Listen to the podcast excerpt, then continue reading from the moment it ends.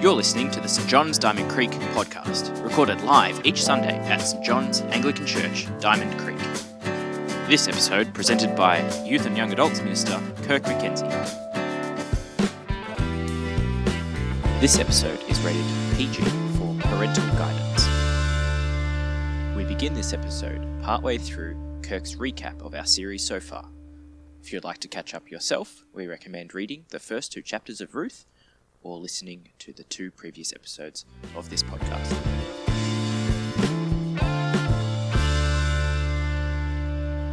Now, it was tougher for women in that time than it is now. You know, uh, there's still some disadvantages being a woman in our society, but things are, you know, gradually sort of improving, and it's a lot easier to be uh, a woman, in particular a single woman, these days than perhaps it has been, in di- well, that it is in different parts of the world now, and that it has been in the, in the past. Um, that said, the main reason for this setup is not because women are weak and men are strong. Okay, there's some other reasons why this custom actually made sense, and one of them would be an economic reason, right? Because land was attached to uh, the family, and it followed, uh, for whatever reason, it followed followed the men in the family. So the situation is, if you're a woman and you get married, and then your husband dies, it's what can happen? What's going to happen to the land? Now, we think of land as like, it's a bit of a status symbol, you know, oh, I own a house, you know, so I've, I've reached this sort of middle-class sort of thing, I don't know. But um, back then, it was directly attached to your ability to avoid poverty, because most people grew their own food, uh, or you would grow your own food in order to, and you might sell some of it and keep some of it for yourself and so on. And so if you don't have any land, you have no ability to, to grow food and to provide for your family. And so it actually made sense. This custom actually ensures that the person who has the uh, the unfortunate situation of their their husband dying doesn't just get left to poverty and left to just sort of fend for themselves in the wild sort of thing. So it's that sort of economic reason there. Another reason that we might feel uncomfortable about it, but people in Ruth's time wouldn't have, uh, is just the way we think about family. In our society, okay, so if you talk to the Aussie, average Aussie and said, is family important? They would probably say, yes, family is important. But we just don't take it as seriously as a lot of other cultures do. I'll give you an example. A friend of mine, uh, white Aussie guy, getting married to another white Aussie guy. Uh, Aussie, Aussie person, guy as in... I'm using guys can be used as like gender neutral these days anyway. But so two white Aussies getting married. And uh, they didn't. They got sort of generic white Aussie surnames, and so they didn't pick one or the other. They didn't hyphenate the name and put them together. They just made up a new one, new family name. And the main criteria that they picked for making up this new name was that they would be the first people who popped up in Google when you typed it in. That was it. So that's what they did, right? Um, and so so clearly for those guys, carrying on the family name uh, was not a big not a big deal, you know. But in other cultures, it is. It's a very big deal. And in this culture, it was your family's reputation in the past, in the present, and into the future generations was very, very important. And so this guardian redeemer custom helped to maintain that and helped to maintain the reputation and the strength of the family. And again, that's just not something we're used to. If anything, we're more, more used to this idea of gathered families. So if you think about um, you know, stuff that Joss Whedon does, so this is Firefly, which was one of the T V shows he wrote. He directed Avengers, and he's done a lot of popular fiction that many of you will have seen. He loves this idea of gathered families, where they're not blood relatives. It's just sort of people who sort of fall into each other's lives and they become family and refer to each other as family. Um, and I'm not criticising that. I think that's actually quite a nice, nice thing. But it's, it's just different. It's not... When we look at this story uh, from another part of the world a long time ago, uh, they would not have, have had this idea of the gathered family like we do today. Um, so there's some differences there which might make you feel uncomfortable, uh, but at the same time, it's helpful to understand a guardian redeemer and what it's all about. So at the start of chapter three, we now have Naomi's plan to get Boaz, that third character that I mentioned at the start, to act as guardian redeemer for Ruth. So Naomi wants him to play that role. He's part of the family, so he's sort of eligible. He fits the criteria. And so she hatches a plan to make that happen. So please open your Bibles to Ruth chapter three. Uh, we've got a page reference there, two eleven. Or um, if you're looking for an, a Bible reading app on your phone, then we recommend that one uh, that on that link up there. So, Ruth chapter three. We're going to read the whole chapter.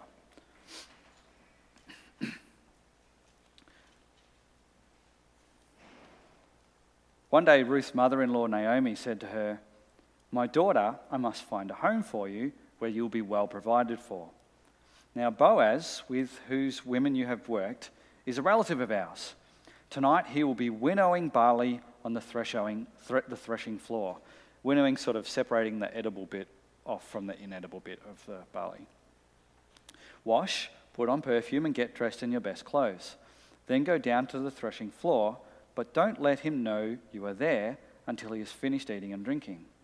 When he lies down, note the place where he is lying. Then go and uncover his feet and lie down. He will tell you what to do." "I will do whatever you say," Ruth answered. So she went down to the threshing floor and did everything her mother-in-law told her to do. When Boaz had finished eating and drinking and was in good spirits, he went over to lie down at the far end of the grain pile. So he's just, it's this intense part of the year, so he's just sleeping where he works because he's got to get up and keep working in the morning. Ruth approached quietly, uncovered his feet, and lay down. In the middle of the night, something startled the man. He turned, and there was a woman lying at his feet. "Who are you?" he asked. "I am your servant Ruth," she said. Now they have met before, but remember it's dark, so he, d- he can't just look at her and recognize her. So she said, "I am your servant Ruth. Spread the corner of your garment over me, since you are a guardian redeemer of our family." "The Lord bless you, my daughter," he replied. "This kindness is greater than which you showed earlier. You have not run after the younger men, whether rich or poor. And now, my daughter, don't be afraid. I will do for you all you ask. All the people of my town know that you are a woman of noble character. Although it is true that I am a guardian redeemer of our family, there is another who is more closely related than I. Stay here for the night, and in the morning, if he wants to do his duty as your guardian redeemer, good, let him redeem you. But if he is not willing, as surely as the Lord lives, I will do it. Lie here until morning."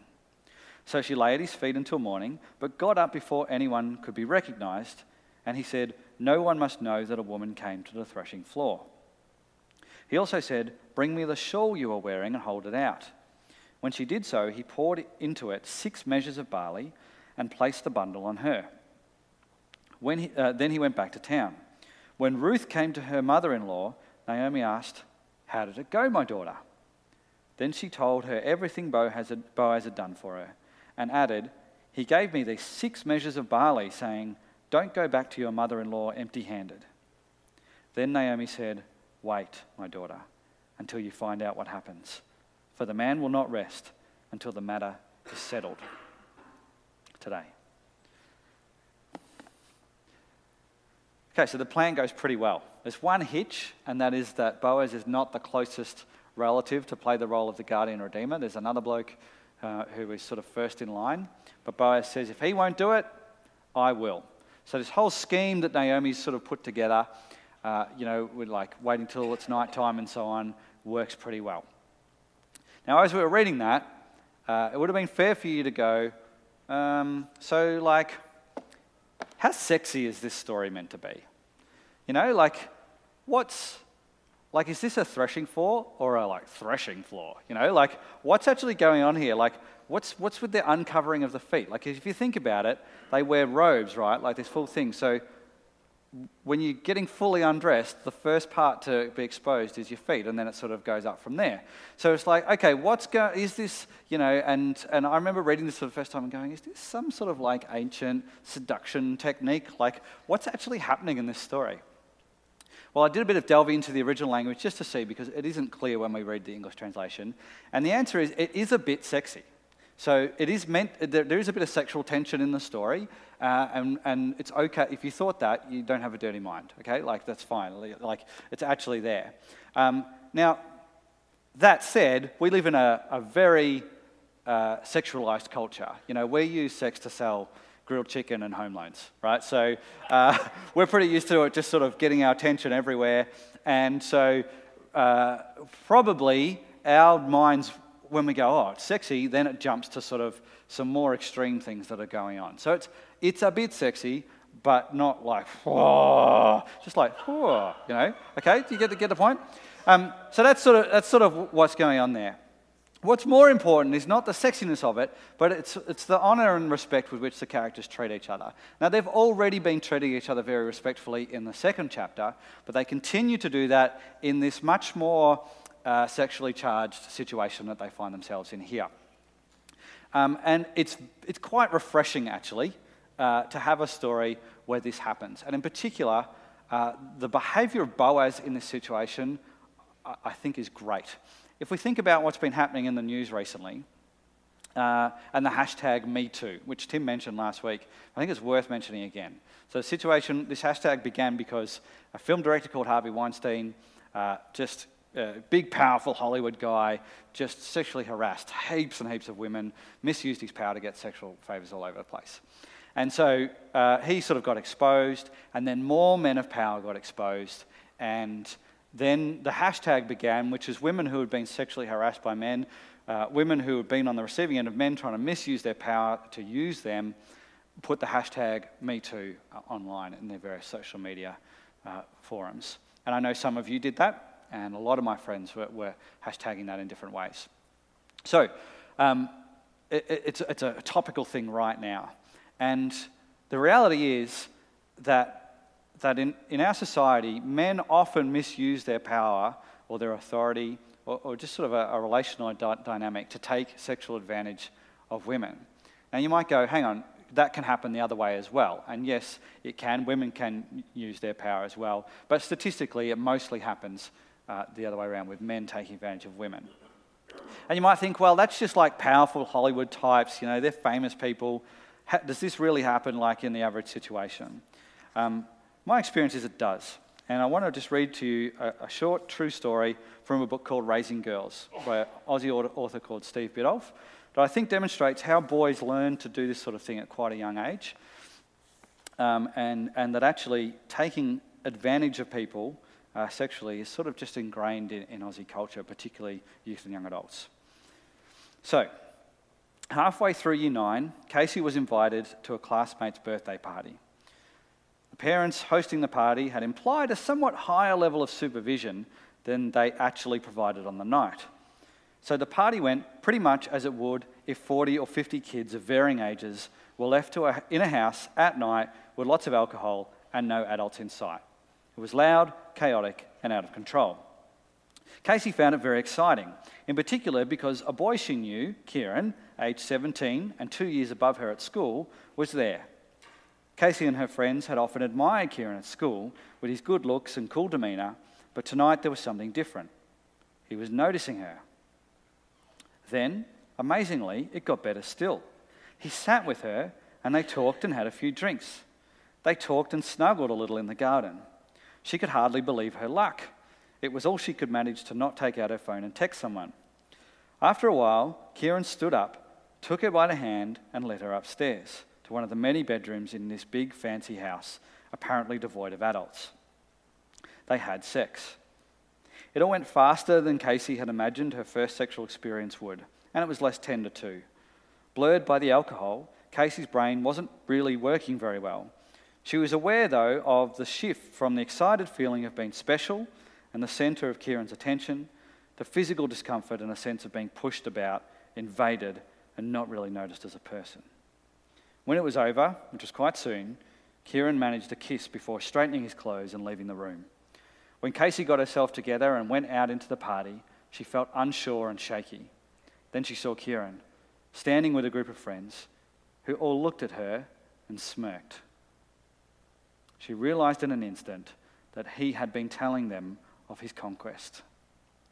Tears burned her face. She fled from the house and ended up in the garden sobbing. A friend tried to comfort her, but Casey wouldn't say what had happened.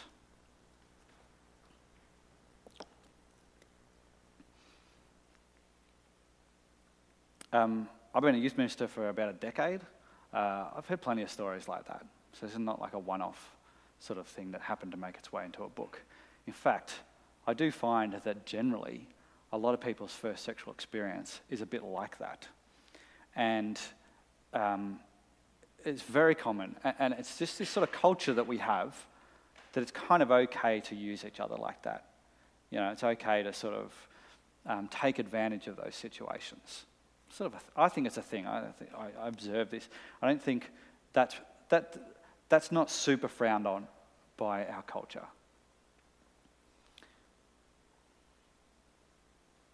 What we need to be aware of when we, we read a story like this in the Bible is just what Boaz doesn't do. He doesn't take advantage of Ruth. He had every opportunity to do it. Think about it. He's he's effectively her boss. He's got authority over her in the workplace. It's dark. There's nobody else around. Nobody will know if anything happens. She's presenting herself to him. She's made herself very vulnerable by doing this. Um, she's even, you know, spruced herself up. She she smells nice. Um, he has every opportunity. She's a foreigner. You know, nobody's going to care what happens to the Moabite woman. Moabites are scum anyway. You know, and I saw her begging the other day anyway. So nobody's going to stand up for, for this lady. He has every opportunity to take advantage of her, and he doesn't. And in fact, he goes out of his way to make sure people don't even have anything to gossip about. It's like they organise to make sure she goes home before the light, the sun comes up, so it's light enough to even see that, see who it is. You know, he wants to protect her reputation and make sure nobody thinks a one-night stand happened or anything like that. I think it's a big challenge to all the blokes in the room to see what a positive example Boaz is here because of what he doesn't do and how he doesn't take advantage of the situation. And again, I think people would, you know, would, would sometimes be critical of you for doing that. But like, man, she she was there, she was lying right next to you, she wanted it. Like, why didn't you go for it? Like, what are you, frigid? You know, like that's the sort of thing that would get said in some circles. And so we need to be better than that. And we need to follow this example that Boaz has um, given us here in the story. Um, not only is he a good example, uh, I guess, in, in that sense of uh, honouring Ruth and, and treating her with respect, he's also a great example in the way he takes on the role of the guardian redeemer and the way he brings, uh, or promises at least, to bring redemption to her family. Now, redemption is a theme right throughout the Bible, uh, and God is, is bringing redemption to his people all the time. So uh, have a look on the screen here at Exodus chapter six, verse six. So this is the part of um, Israel's history where they're in slavery in Egypt. So uh, God's people, they've got all their freedom taken away from them. The Israel, uh, the, the Egyptians are dominating them. They're, make, they're forcing them to work.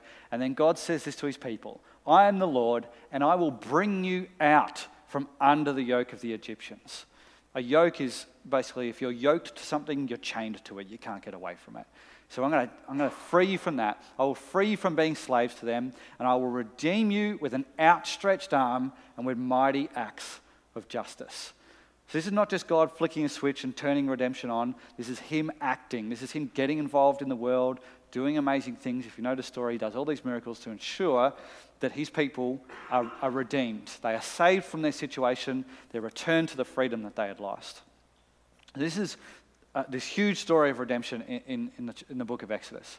And it is a story that is referred back to many times by the biblical writers when they go, remember what, what God did in Egypt. Remember he's a redeemer. Remember this is what he's about. And so that's sort of the, the, the big example of redemption, but there's lots of small ones all the way through the Bible, including here in the book of Ruth, until we get to Jesus as the ultimate redeemer. You know, God goes to the effort of becoming a human being. A lot of religions don't like this about Christianity, that God, the great good God, will become sort of a flawed uh, human being like us. You know, we're, we're kind of, we can do good, but we do lots of evil as well. Why would God want to be like us? Um, but the reason God be, you know, sent Jesus and became a person in Jesus is because of redemption. You know, Jesus comes and he lives a life with no sin. He shows us that sin damages our relationship with God. Sin puts us in a kind of spiritual slavery, which means we can't have a relationship with God. It damages our relationship with each other. And so Jesus comes and shows us shows us what a problem that is, uh, shows us the way to live, and then he takes our sin and he puts it on himself, and he gets rid of it when he dies. He kills our sin when he dies and when he rises again. So that achieves our redemption from our sin. We're free from that. We're freed from that. It's no longer stopping us from having a relationship with God. We can, we can be free to know God's love because of the redemption that Jesus achieves. That is the ultimate act of redemption. That is the heart of what Christians believe. And so uh, this story we have in, in Ruth here is a small example of redemption. It's not redemption from sin. Uh, this is redemption from poverty, basically, that, that Ruth finds herself in. Um, but it is a good example to us of small acts of redemption that, that followers of God should try and bring into our lives as we follow the great Redeemer, the one who's redeemed us in the most important way. Um, I'm not saying that Boaz is Jesus in the story. So it's not like, you know, like in The Lion, the Witch and the Wardrobe, if you ever read that kid's book, where like Aslan's basically Jesus in that story.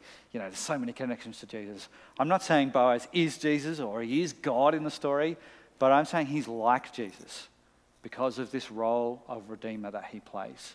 He's not a perfect person. Boaz wouldn't have been sin-free, but he plays this role of redemption. And that's what we're called to do. We're called to take those opportunities that we get to bring redemption into the situations we're in. I just want to finish with um, a couple of comments about this passage and marriage. Marriage is a bit of a hot topic in our country at the moment. And also, uh, this is basically a marriage proposal, what Ruth is doing here. The guardian redeemer thing, she's basically saying, hey, we need to get married and uh, and you need to play that role of, of my husband. So um, what does this story teach us about marriage? What it doesn't do is tell you whether to vote yes or no on the survey. There's not enough detail in there for that, so if you're hoping for an answer, that's not going to happen. But a couple of things that stood out to me. First is that in this relationship between Ruth and Boaz, character trumps all the other things that are going on. It's more important than romantic feelings. It's more important than physical attraction. Boaz even says, like, thank you for choosing me instead of all these young hotties that, you know, you're around at the moment. Like, he's an older guy. Um, so that's not the most, you know, the attraction is not the most important thing. Um, and, and character, the respect that they have for each other, the honor they show for each other is really what draws these two together. And I would argue is what causes Naomi to hatch the plan in the first place, that Boaz is this honorable, trustworthy guy. So character is very important in this relationship. And again, I think this is quite countercultural. This is not exactly how relationship goes on T V. You know, usually it's about the spark, isn't it? Like, you know, if two people are into each other, there needs to be that special something going on, you know, and you're looking for that, and you're looking for, for the one who might be your soulmate or someone you click with. People even talk about, like, you shouldn't marry someone unless you're sexually compatible. Like, whatever that means. um, you know, this idea that, like, this is how it should go. So... So to, to say, oh, the person you should go out with or the person you should marry needs to have an amazing character, I think that gets on the list, but it's probably not the first thing that a lot of people think about. Uh, but for these guys, it is. And actually, in other parts of the Bible, I would argue that character is super important to romantic and marriage relationships. Um, the second thing I would say is uh, that their self-control in this sexy situation is is great. You know, they're in... they're in a sexual situation, but they don't have sex. And that they, they save that till they get married. And again, with every opportunity to do it, nobody would have known, uh, you know, the circumstances are right, but they decide not to do that. And, you know, can you imagine, like, if, say if H B O or Channel nine or Netflix picked up the Book of Ruth and were like, all right, we're going to write a mini-series based on this book, and we're going to write a script for it. What changes should we make to the script just to spice it up a little bit? What do you, th- do you think this scene that we've read today is going to finish with these guys fully clothed? I don't think so. There's going to be some nudity in that scene if if, if we do it in modern culture, because we're just so sort of saturated with that sort of explicit content uh, in our mainstream media. Um, the idea that they'd be in this sexually charged situation and not give in to their desires uh, is very countercultural. But that's what we're called to do. Uh, that's what we're, call- we're called to, uh, not to go, oh, uh, uh, yuck, sex, but to go, yeah, this is a sexy situation, but I'm going to exercise self-control in, in this. And um, and hopefully when, when both people do it, it goes really well. Um, uh, some of the youth leaders and I were up at a youth ministry conference recently, and Mark Sayers was speaking. He's a preacher here in Melbourne. And he shared uh, this quote with us. Well, he gave us this warning. And he said, uh, when you've got a when you've got a bit of power in a situation, you know, I mean, this can work for anyone, but particularly if you've got some sort of power or leadership or authority, uh, could be official, could just be sort of implied. He said, someone will offer to fulfill your intimacy needs in ways that are outside God's plan. So someone will offer to fulfill your intimacy needs in ways that are outside God's plan. And he said to us, that's why your relationship with Jesus and your personal identity needs to be strong. Because when that happens, when somebody offers, you need to be able to have the, the strong identity as a person uh, and the strong self-control to be able to knock that back and to not take that on, to take on that inappropriate um, sexual relationship. Now, this goes for people who are married or who are not, right? Um, because there's been there's been plenty of Christian leaders, well, not plenty, but there's been a number of Christian leaders who are married and, and still give in to this offer. So the self-control here is really important, and is again a great example to us as to how we can go about relationships today. And again, you might be criticised for that. If this is something that you practice and you go, I'm not going to have sex before I get married, uh, you, you'll probably be teased by it, uh, teased about it.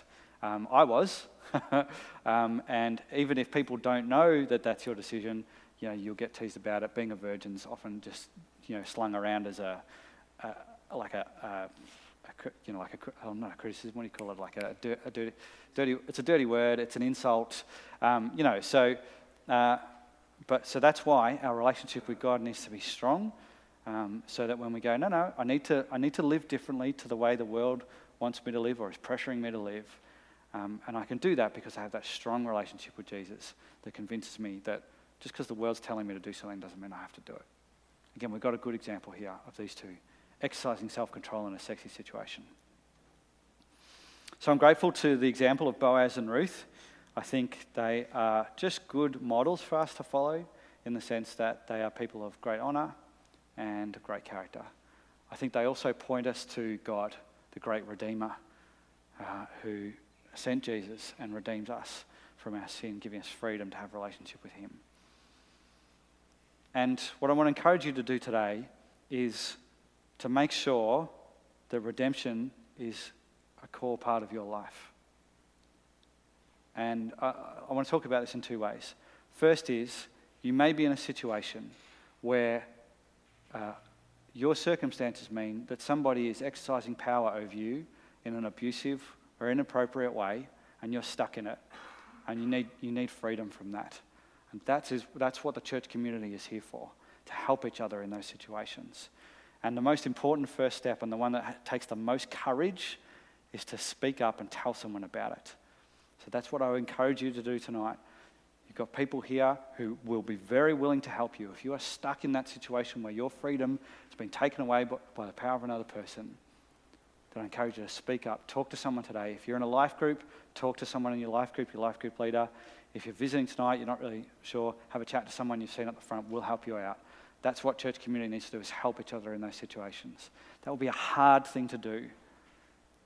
God wants this for you, though. We want it for you. We want you to be free from that nasty situation. The second sort of redemption is similar but different.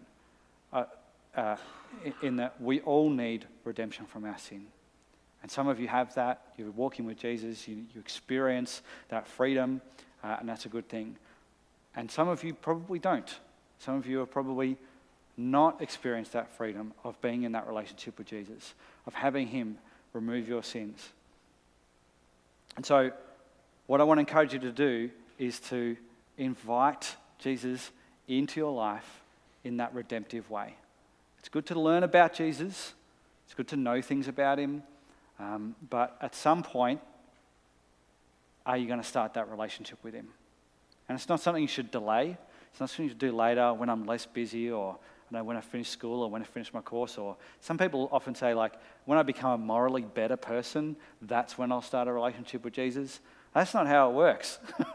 you, you, if you're waiting to be morally better, you'll be waiting the rest of your life. The whole point of redemption is that no one here, no one is morally worthy of God's love, but because of the redeeming acts of Jesus, we can receive that love. So if you're delaying, I just encourage you to not, and to take that opportunity to start that relationship with Jesus tonight. Let me pray for us right now.